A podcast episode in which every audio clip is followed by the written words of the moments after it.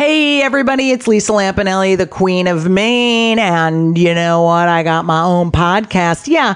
Does everyone have one? Pretty much, but mine's different because I'm going to help you like I help myself. Get Stuffed with Lisa Lampanelli every week is going to teach you how to have the fabulous life that I have. If you don't listen, you're just stupid and don't want to help yourself. So don't even listen. I don't even want you to. But if you do, if you disobey my orders and listen, you can go to feralaudio.com or download it from iTunes. But again, don't listen. I don't even care. Today's episode is brought to you by Last Rampage, the new true crime film starring Robert Patrick, Heather Graham, and Bruce Davison. And we had the pleasure of speaking to someone involved with the movie. So my name is Alvaro Rodriguez. I'm the screenwriter for Last Rampage. As a writer, to me, I'm less interested in genre and more interested in character. And, you know, I've written in a lot of different genres, kind of horror genre, thriller, or action movie, or kids movie, or, you know, different kinds of things.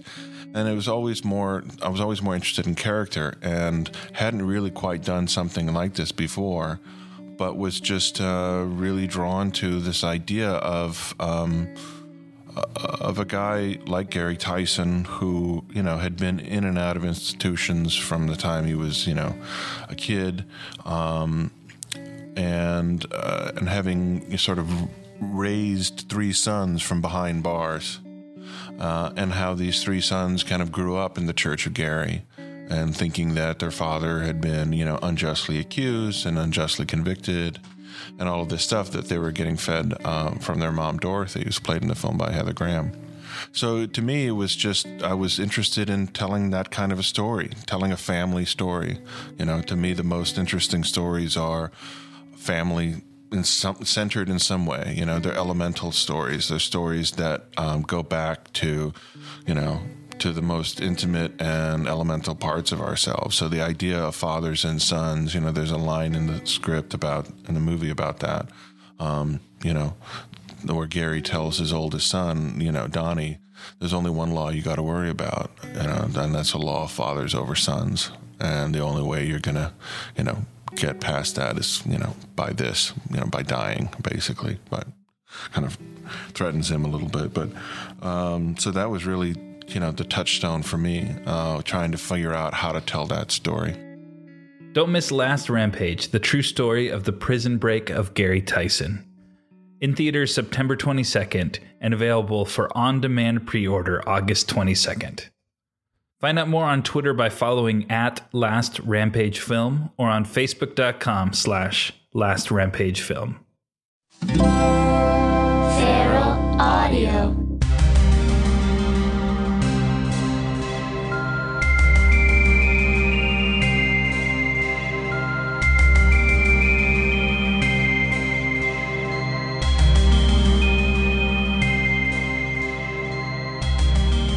Hey, this is a very special episode of The X-Files Files. This episode I talked to Mark Snow. So I was obviously very, very excited. It was a huge thrill. His music is very, very important to me. You know, I can't think of The X-Files without thinking of that music, and I can't listen to that music without thinking of The X-Files. And I think of how many times that music terrified me, and it's the single thing that got me excited to watch the show again. You know, as soon as I started the first episode, the music came on, and I was like, oh yeah, right, this is going to be great. You know, whenever I think of the show, I think of that eye and the stretchy man and that disco ball thing with the electricity on it. And I think of the music. And I think of being in Pakistan and watching the show and, you know, thinking the world is way weirder and cooler than I thought it was. I've talked about this on the show a bunch, but this show just made the world seem bigger, you know. And there were a few things that just, like, become part of your DNA, you know what I mean? Like, you like a lot of stuff, but few things really crawl in there and stay in there forever. For me, it was Indiana Jones and Ghostbusters and Gremlins and Roger Rabbit and definitely The X-Files. And part of all that was the music. The music is the link to the sensations I felt then. This music is a bridge to my childhood. Like they said, the sense of smell is most closely related to memory. I bet sound is second, because every time I hear the music, I feel something crazy in my loins. I go back to my childhood, arguing with people about whether the show was real. I go back to reading UFO books when I was a kid, looking at checkerboard burn marks. I go back to seeing that picture of Loch Ness Monster. You know, that one that everyone's seen where it's in a silhouette and I'm remember looking at it and going, how can they say it's not real? Look, this is a fucking picture of it. It's right there. Or I think of stories of spontaneous human combustion or doppelgangers or people who can bend spoons with their mind. And all that stuff crystallized on The X-Files for me. And I get a weird, compressed version of the excitement of all those things right when the music first kicks in. Right away, the world gets weirder. And not just that, seeing this show that was so wonderful inspired me to try and get into this field. You know, the idea that I could try and make other people feel the things, the kinds of things that I felt was so exciting and undeniable. I just couldn't not try to do that. I wouldn't be a comedian if it wasn't for Ghostbusters or Gremlins or Indiana Jones or The X-Files. And then when I think of what the music means to the show itself, you know, there's always the cold open, something crazy and magical happens. It's alien and fucking weird, and you're like, how could this make sense? And then the music drags you into the world we know, the world of The X-Files. Shit is crazy out there, but don't worry, our guys are on it. That's what this music means to me. So I kind of wanted to say all this stuff to Mark Snow when I was interviewing him. I was going to talk to the exact person that inspired all these feelings. But there's that weird balancing trick of telling someone how much their work means to you, but also not freaking them out and doing a good job. So I was really nervous, and I couldn't sleep the night before. I'd spoken with him a bit before to schedule it. I knew he was a really nice guy, so I wasn't nervous for that. I was just nervous. I don't know. It was one of those. I scheduled it for pretty early in the morning, and I woke up at 3 a.m., and I was like, fuck, I missed it. And then I woke up at 4 a.m., like, fuck, I missed it. And then I woke up at 5, I missed it. One time I remember I woke up and I just put all my clothes on, and I was like, oh, it's only 5 a.m. So I was super crazy nervous to talk to him. And then Dustin came over, the producer, and I'd written all these questions for Mark Snow, you know, that I was going to ask him because I was nervous. I wanted to really prepare, fall back on it in case I got tongue-tied. And one of the questions was, what was the process of writing the music? Was it that you guys went back and forth and tweaked it a bunch? Or did you just write it and send it in and be like, fuck you, say no to this, you know? Because to me, that piece of music is so perfect, as music and also the theme for The X-Files. And I honestly never got to ask that question because he sort of answered it. And the answer that he gave me was so surprising. So please listen to this. And then I have some thoughts about the interview right afterwards because, you know, I just sort of couldn't stop thinking about his answer to that question. Hope you guys enjoy this. Great. Well, thank you so much for doing this. I want to say, you know, I've been doing this show for about a month or so, and The X-Files is my favorite TV show of all time. And, you know, every time I hear your theme, I always get chills down my spine. There's never going to be a time in my life where I'm not going to have a reaction from listening to the music you made. Well, thank you so much for that. It really is. I mean, it's rare that a TV show where the theme song is so tied to the TV show, you know? It's like such a big part of people's experience of the show. Well, I think that's, you know, writing music and coming up with these things is always an adventure and an incredible, you know, abstract experience. You never know what's going to kind of pop out, and how this one came about is even more interesting than most. I don't know if you know about the story behind it. No, I don't. Please tell me. Well, Chris Carter, the creator, he came over to my studio and brought a whole bunch of CDs and telling me he likes, you know, the percussion on this thing, the singing on this, the guitars on this, the ambient stuff on this. So I said, okay. And I did something. And he came back and said, well, that's good, but it ain't, you know, it just the. So anyway, this went on 2, 3. It went on 2 more times. So there were 3 attempts I did, which I thought were a little more, I don't know, maybe what you might expect or standard or something. And he was being very, very respectful and decent. And I said, look, here's an idea. Why don't you, let me erase all of the ideas, you know, we've had so far and just start from scratch. And, you know, maybe I could come up with something that's really more unique, etc. And he said, okay, great. So he walks out, and I happen to have a certain kind of sound element on my keyboard, and I just put my elbow down accidentally, not too hard, but, and there was this delay echo effect on this piano sound, and I heard it, and it was the sound of the da, da, da, da. Yeah, oh, wow. And I thought, whoa, that's cool. So, and then I thought, well, what about the notes, you know? So eventually I came up with the four notes, da pa da da pa da da pa da da pa da, and it had that, you know, echo, yeah, delay effect. And, you know, one of the things we discussed, or Chris really wanted, nothing slick, nothing overproduced, nothing traditional, but really ultra simple. So I thought, okay, well, here's a cool little accompaniment piece. And I knew the whole theme couldn't last more than 40 seconds. So I thought, well, all right, that's a good little rhythmic accompaniment. Now, what else could there be in this thing? And I thought, well, he liked a lot of, you know, pads and sustained ambient stuff. So why don't I come up with a clever combination of that underneath there as a sort of a supportive low tone, and then write a melody on top of it all. So I came up with the melody, which is, you know, in reality, fairly simple. And it was, okay, fine, now what instrument or sound is going to play this?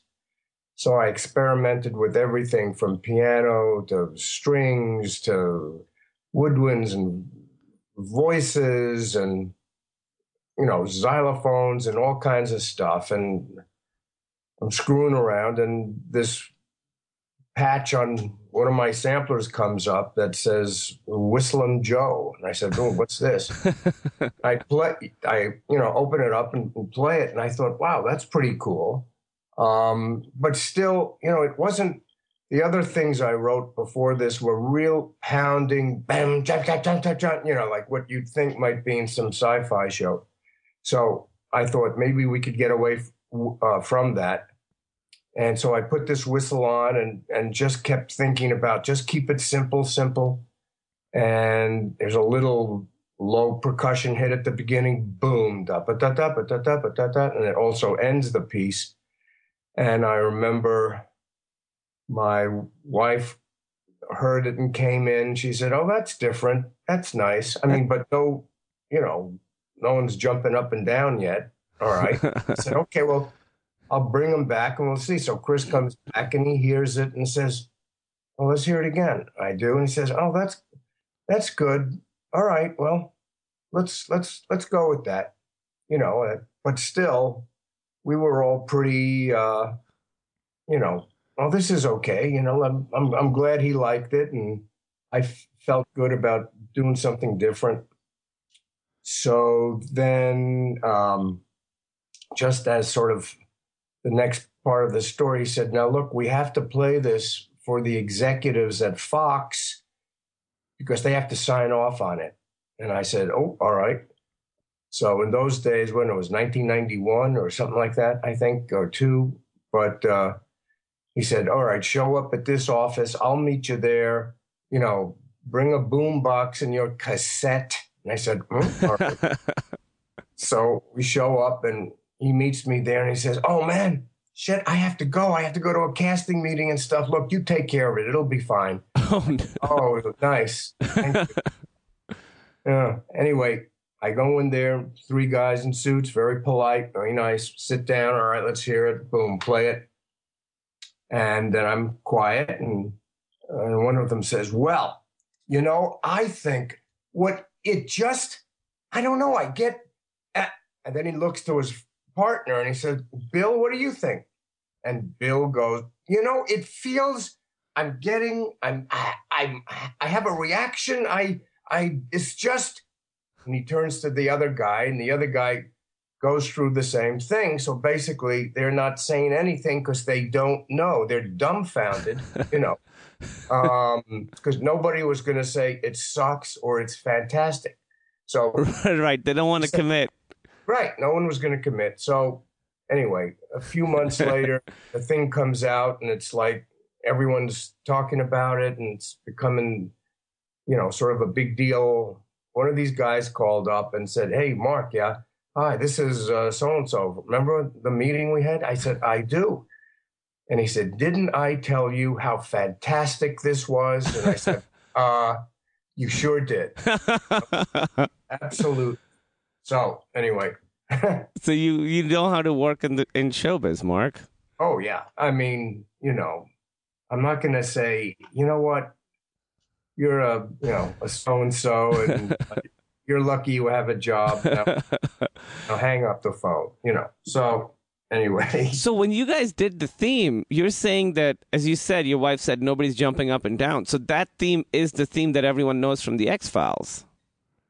You guys weren't super excited about it. Is that right? Well, no, yeah, you know, it wasn't, it didn't, you know, it was such a different approach to what, you know, I think a lot of people were thinking the theme of The X-Files was going to be. I think, you know, everyone was ready for more activity, more percussive pulsing and, you know, some strange sounds or, you know. But I think the thing that made this thing so unique was it's sort of it's kind of a really creepy, quiet type piece. It's not over the top. You know, and then to think of this whistle thing, you know, as the lead melody line, you know, the last time I heard that was on the Andy Griffith Show, you know. Yeah, wow. I mean, I guess that's why the theme works so well. It's because it works well with the visuals and the feel of the show. And not to say that it doesn't work on its own as a piece of music. I remember later there were dance remixes and stuff, right? Oh, there were all kinds of things. I mean, even the guy, I think his name was Mike Oldfield who did that great Tubular Bells piece. Do you remember that? I don't remember that one. Actually, it became the theme of The Exorcist, the first Exorcist movie. Oh, wow. Okay, yeah, I know that. And it had like the right, yeah. You know, anyway, so that one's great. He did a version of that, and a bunch of, you know, remix guys did, and a guy in Nashville did a slide guitar kind of Chris Isaac type moody version. So it's been. And all around. I mean, did you expect that all that was going to happen when you were in that meeting playing it for these three executives? Were you surprised at how successful a piece of music this became? Yeah, it was like I just couldn't believe it, you know.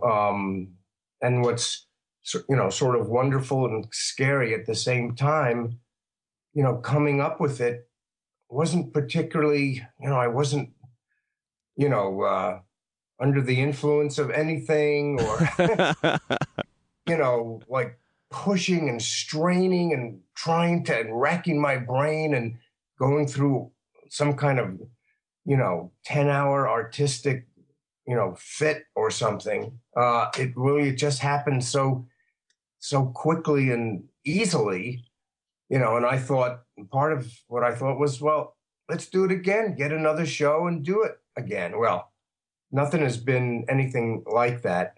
And it's still this fantastic mystery, just how it came about in the first place. You know, when, you know, my wife said, oh, that's very nice. You know, and Chris Carter comes over and says, yeah, that's good. And, you know. Yeah, your elbow hits a key and you find Whistling Joe and the rest is history. I mean.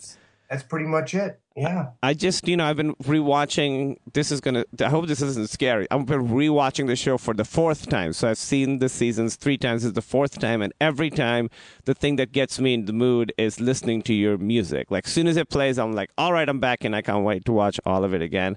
Had you seen the pilot when you started coming up with the theme song? Or was this before the pilot was ever made? No, I did see the pilot.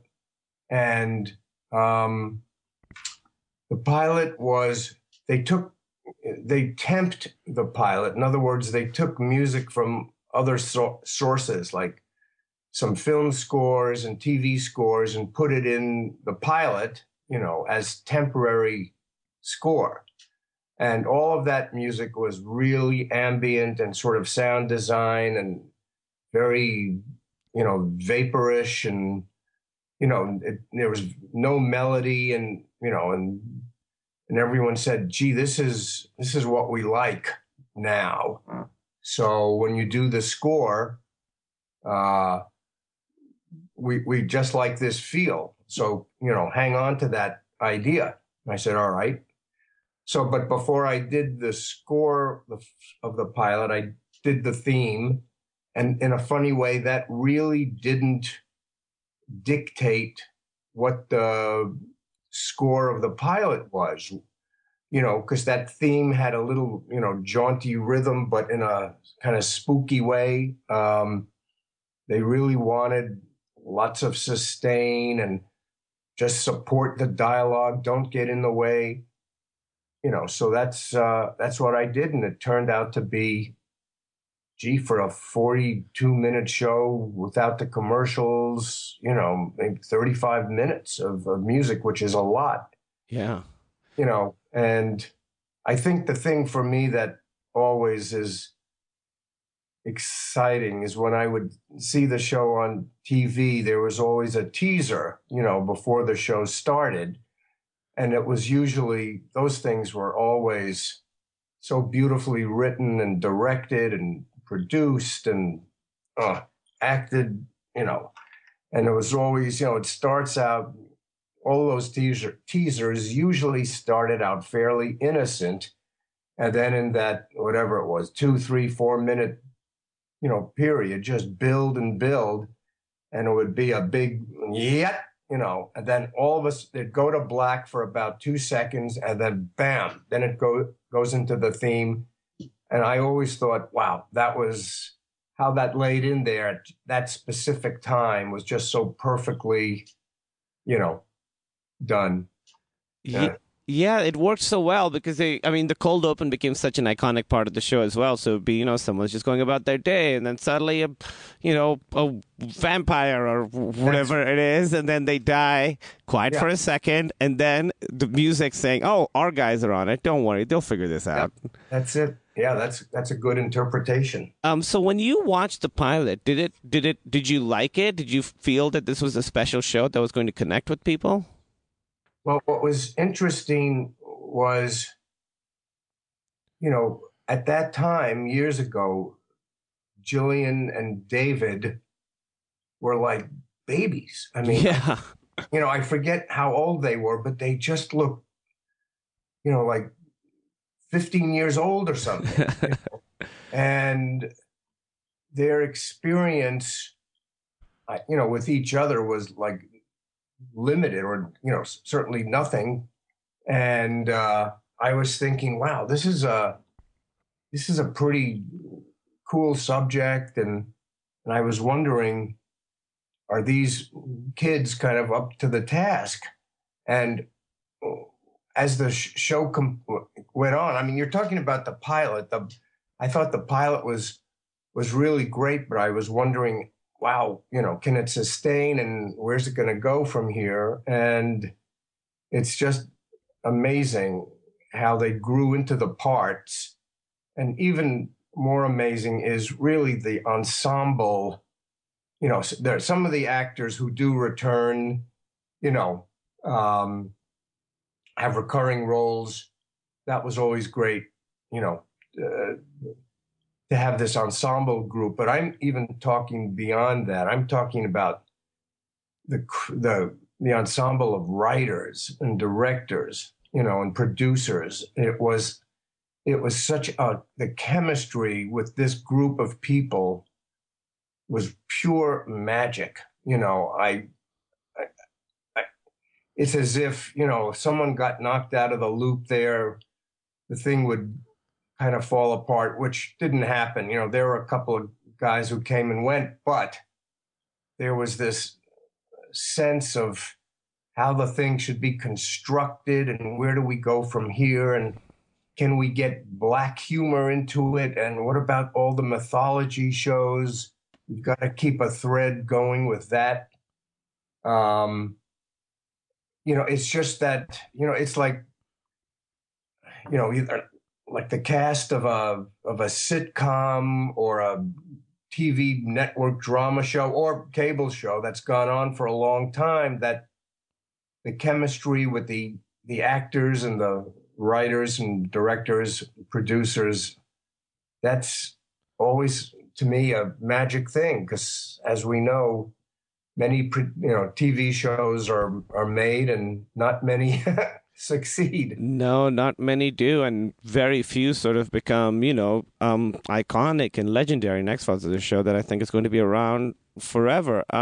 Did you, oh, I should have asked this a little bit earlier, I guess. The opening credits, the way they looked, had you already seen that when you were making the music? Or, because the part of the thing is the visuals and the music work so well together that it almost seems they were created at the same time. Now, I know that's impossible, but had you seen the opening credits when you were scoring the music, the theme? No, it's a good question. I just did the music and they gave it to the, you know, the picture people, and they went to town with it, you know, and I think they had the same, I wouldn't say problem, but the same experience. Like they did 3 or 4 or who knows, 10 maybe, you know, versions of the thing, different, you know, combinations of, you know, edits, etc. And finally it became what it is. So, yeah, actually, so the music came first and then the picture came after. I mean, those worked so well together. So it seems to me like you were a fan of the show. You obviously, I mean, you know, you watched every episode because you had to score it, but you liked watching the show as well.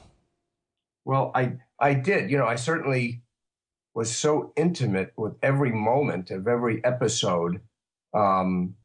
It was, if I had the time on whenever night it was, at first, I don't know, I think Friday, then Sunday, I'm not sure again, but...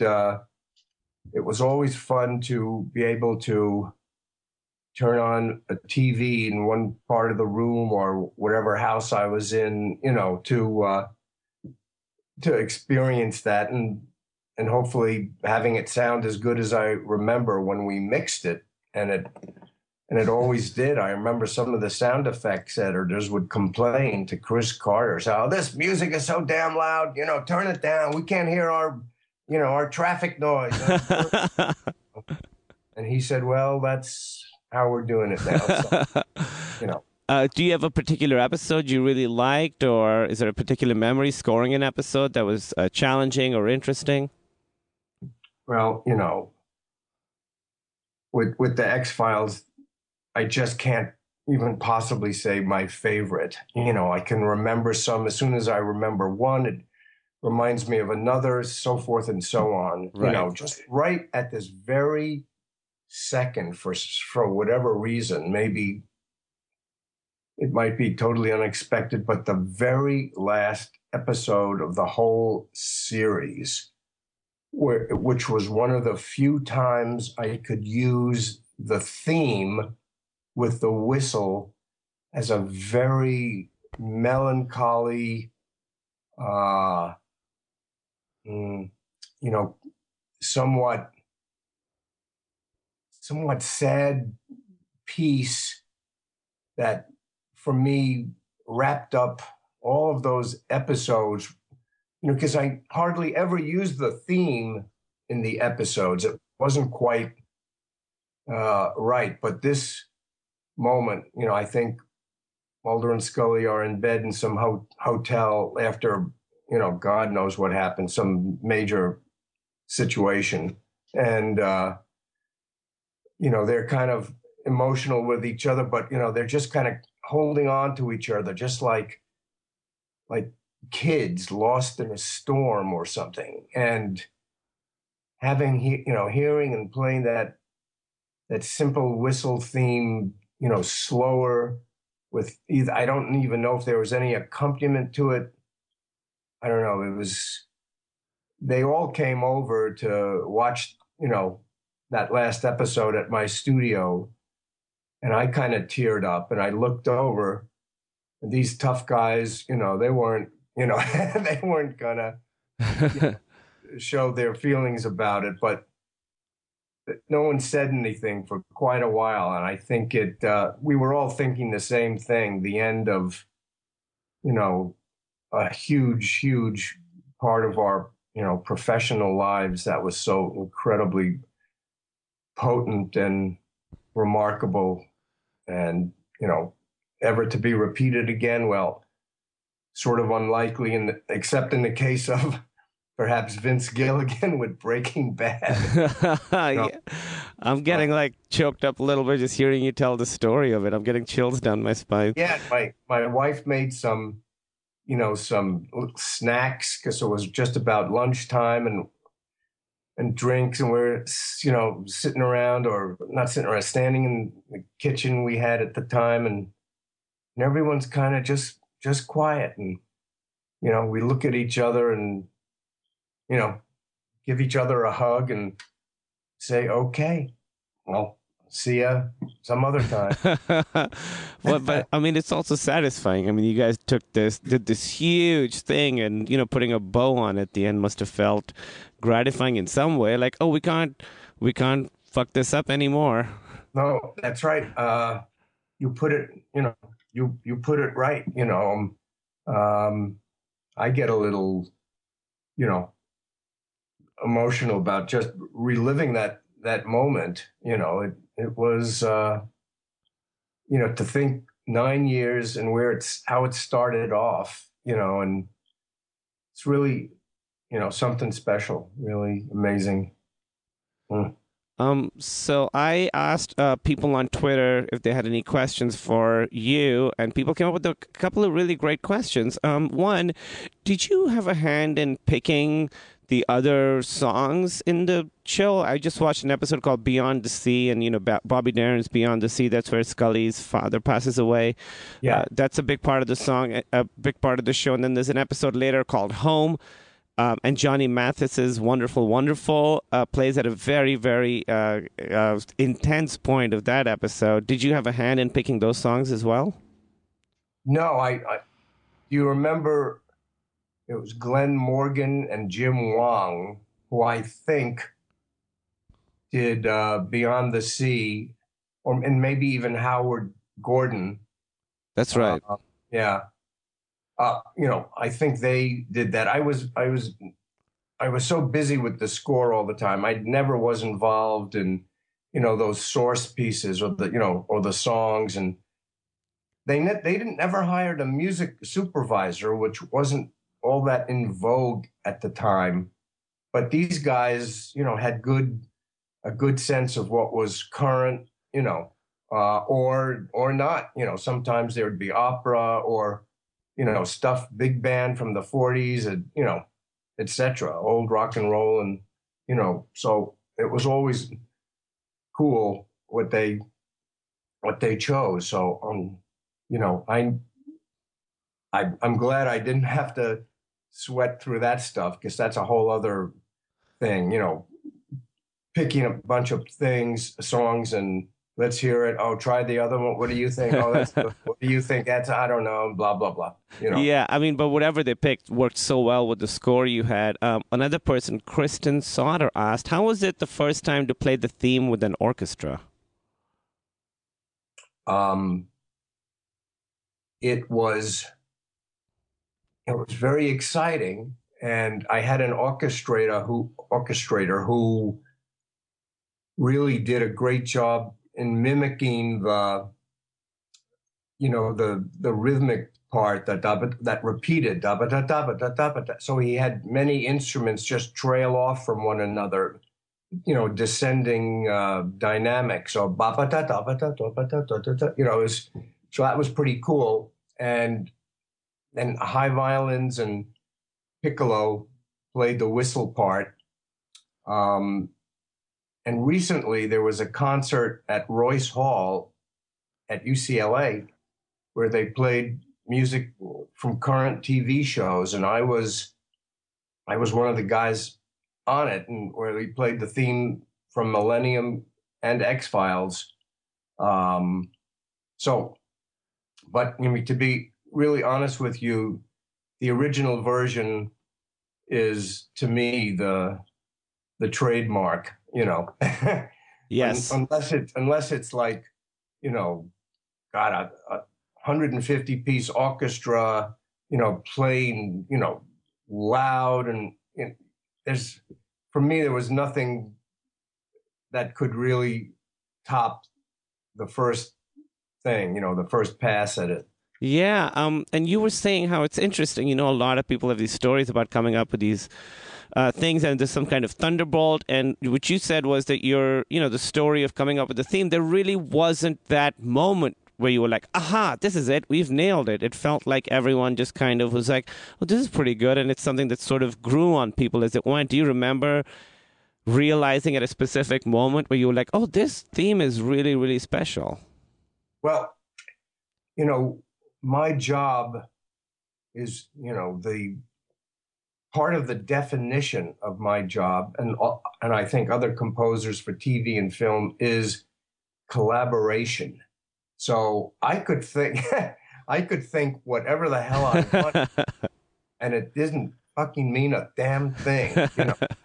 And if Chris Carter comes in and says it sucks, well, that's it, you know. And if you want to be, be an idiot and start arguing, well, that's fine up to a point, and then you better just shut up and, you know, write something else. But there was something, you know, the innocent simplicity and quiet of it that, immediately, I don't think any of us knew that it would be such a big deal, you know? Yeah. And it certainly was a big deal. Thank you so much for talking to us, Mark. This has been such a thrill. It's been so fantastic. You know, when someone contacted me saying that they knew you, I literally closed the email and didn't look at my computer for an hour because I was scared to read it. But thank you so much for talking to me, and for, I mean, creating such an amazing piece of music. You know, as I said, I'll be 80 years old, and when I listen to that music, it'll bring me back to being a little, you know, 13-year-old in Pakistan, getting scared in the dark. Yeah, and I understand you're on a show yourself. Acting, right? Is that right? Yeah, it's called Silicon Valley on HBO. You should watch it. It's a fun show. It's a comedy. Yeah, my friend said check it out because it's really, really great. I look forward to it. That's exciting. And I thank you so much for, you know, your questions were perfect. It wasn't wobbly, or it was really beautifully put together. And, you know, and when that happens, it's a pleasure talking about The X-Files. Thank you so much, Mark. I hope to talk to you soon. Very good. Thanks a lot. Okay. Bye-bye. So like I said, great guy. He had great stories. But one thing that really struck me was, you know, the process of him writing the music wasn't that exciting. I wrote all these questions, you know, and I was like, oh, did you just give it to him and be like, yeah, fuck you, say no to this? And he was like, no, it's collaborative. You know, if Chris Carter says no, it's back to the drawing board. And it just kind of made me think of this lesson that I've learned personally not too long ago, and it's the single most important thing I've learned as a writer and as a stand-up comedian, is that inspiration isn't always a thunderbolt. You know, it isn't always accompanied by angels singing to you. Sometimes it's just an errant elbow and a Whistling Joe setting and your wife going, it doesn't make me jump up and down. And then slowly the work you did is imbued with meaning. Other people's experiences imbue it with meaning. You don't create it in a vacuum. I just couldn't stop thinking of the fact that they were all just kind of okay with it. You know, Mark Snow was okay with it. Chris Carter was okay with it. His wife was just okay with it. And it was people's connection to it that made it ultimately so special, you know? You create art for whatever your reasons are, but its legacy is determined by the people experiencing it. You know, for years I thought of that moment, you know, Mark Snow's in his studio, he writes the music, and the heavens open up, and he's like, all right, I nailed it. Or when he started, you know, telling me the story of how he met with the Fox executives, and I was like, oh, this is going to be exciting. They're going to be like, this shit is huge. And it wasn't like that. It wasn't exciting. It was never exciting. And it hit me so much when he said, I was just going to move on to the next thing, you know? And as someone who does stand-up and writes, I learned this lesson a couple of years ago, and it completely changed my life. It really has. The lesson of, you know, not to wait for magical inspiration. And for me, with writing stand-up, I became much better when I realized how much work goes into it. You know, I tell these long stories, like these 7-8 minute long stories in my stand-up, and most of them took months to, like, get ready. And it wasn't a particularly exciting or romantic process. I write everything down. I bold the stuff that I think is funny. And then I look at it and see, like, all right, this area doesn't have enough bold stuff. I should write jokes there. Then I'd go out at night, try the story, come back, rewrite the parts that didn't work, go out, try it again, do that whole process over and over for months. And these are stories I'm very proud of, but I have no, like, specific memory of where I wrote them. There was no, like, specific aha moment. And my writing really, and writing became much easier for me when I took off the pressure to, like, write something amazing, you know? I just try and write something that isn't horrible. I took off the pressure to, like, dazzle myself. And I think I'm better now than I've ever been. I mean, there's obviously a lot of work to do, and I have a long way to go, but my special, Beta Male, it's on Comedy Central. Go buy it. I'm really proud of it, and most of it was written in non-Thunderbolt ways. Dan Harmon, who a lot of you know, he hosts a show called Harmontown. He said, and Dan's a wonderful, amazing writer, obviously. He's a genius, but he said that he considers himself a bad writer, and only 2% of what he writes is good. So the process is you write it, then you take out everything that's bad, and then you rewrite it. Now you've got 4% that's good. Then you take out everything that's bad, then you rewrite it. Now you've got 6% that's good. And so it's hard work and sweat, you know, and then later you imbue it with moments of excitement and mystery. Like, I was in Chicago a couple weeks ago, which is where I started doing comedy, and there was the Starbucks I used to go to write, and I would just go there and write in the afternoon, and I wrote this one-man show there. And when I was back there a week ago, I had this very strong visceral reaction when I walked by it. Like, this was the first piece of comedy that I'd written that felt personal and real, and it just expanded my idea of what could be funny. And I wrote it all at this Starbucks. And when I saw this Starbucks, I had this sense of, like, this is where I found myself as an artist, which I understand is very self-aggrandizing. But you write stories about your life, you know, you add meaning to things later. But really, it was just a place I would go, and you hope to get a good seat, and it didn't smell bad, and then I mythologized the process later. So it's interesting how Mark Snow created this piece of music, and he had the sense to know, you know, just on to the next thing, and he didn't burden himself with trying to make magic. Magic just happened later when I touched all these people. I just moved to a new house, and I'm like, I'm pretty sentimental. Like, there's a new Radiolab episode, I think it's called Things, and it's about how some people give meaning to things, to objects, and some people don't, like physical objects. I certainly do give meaning to objects. Like, my X-Files DVDs, you know, I'll never get rid of them. I will always have them. I know you can watch them on Netflix, and I know the Blu-rays are going to come out, but I'm always going to have these DVDs because these are the DVDs that, you know, help get my wife into the X-Files. And before me, I think I told the story here before, I got all of them off some guy on Craigslist whose girlfriend had dumped him. So whenever I see these DVDs, I think of that. I think of, you know, the history that he had with them. And I think of Emily slowly falling in love with the show. And I know that it's nothing intrinsic in these physical objects. It's not magic. It's my brain is assigning meaning to this, you know, physical object. But I like that this physical object has the property of getting certain parts of my brain firing, you know. Same with, like, video games. Like, so we were moving and Emily wanted to throw away Halo 2. And I was like, no, this is the disc. Like, this is the first game we beat together.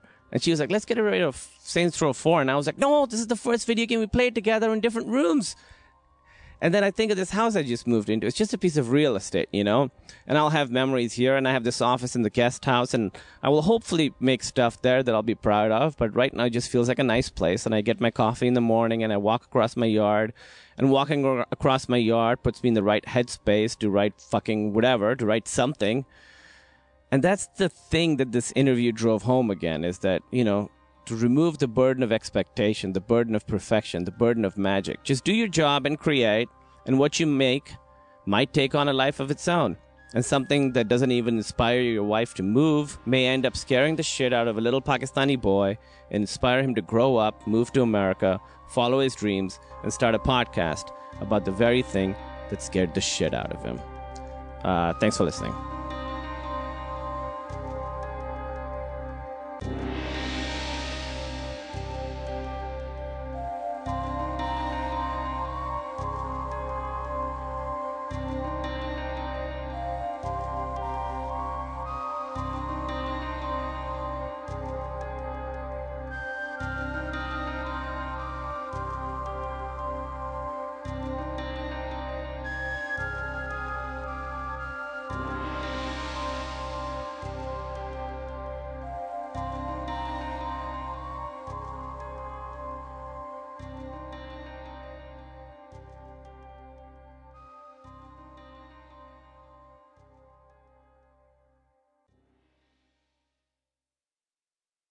Hey, wrestling fans. And non-wrestling fans. Check out our podcast, You Should Love Wrestling, the show where we try to convince our friend to love wrestling. I hate wrestling. We talk about all the best and worst parts of wrestling. Like Stone Cold Steve Austin. Spills a lot of beer. Or Yoshiko. That's a literal sex doll that wrestles. All in an effort to help you love professional wrestling. Subscribe to You Should Love Wrestling on iTunes or your favorite podcasting app.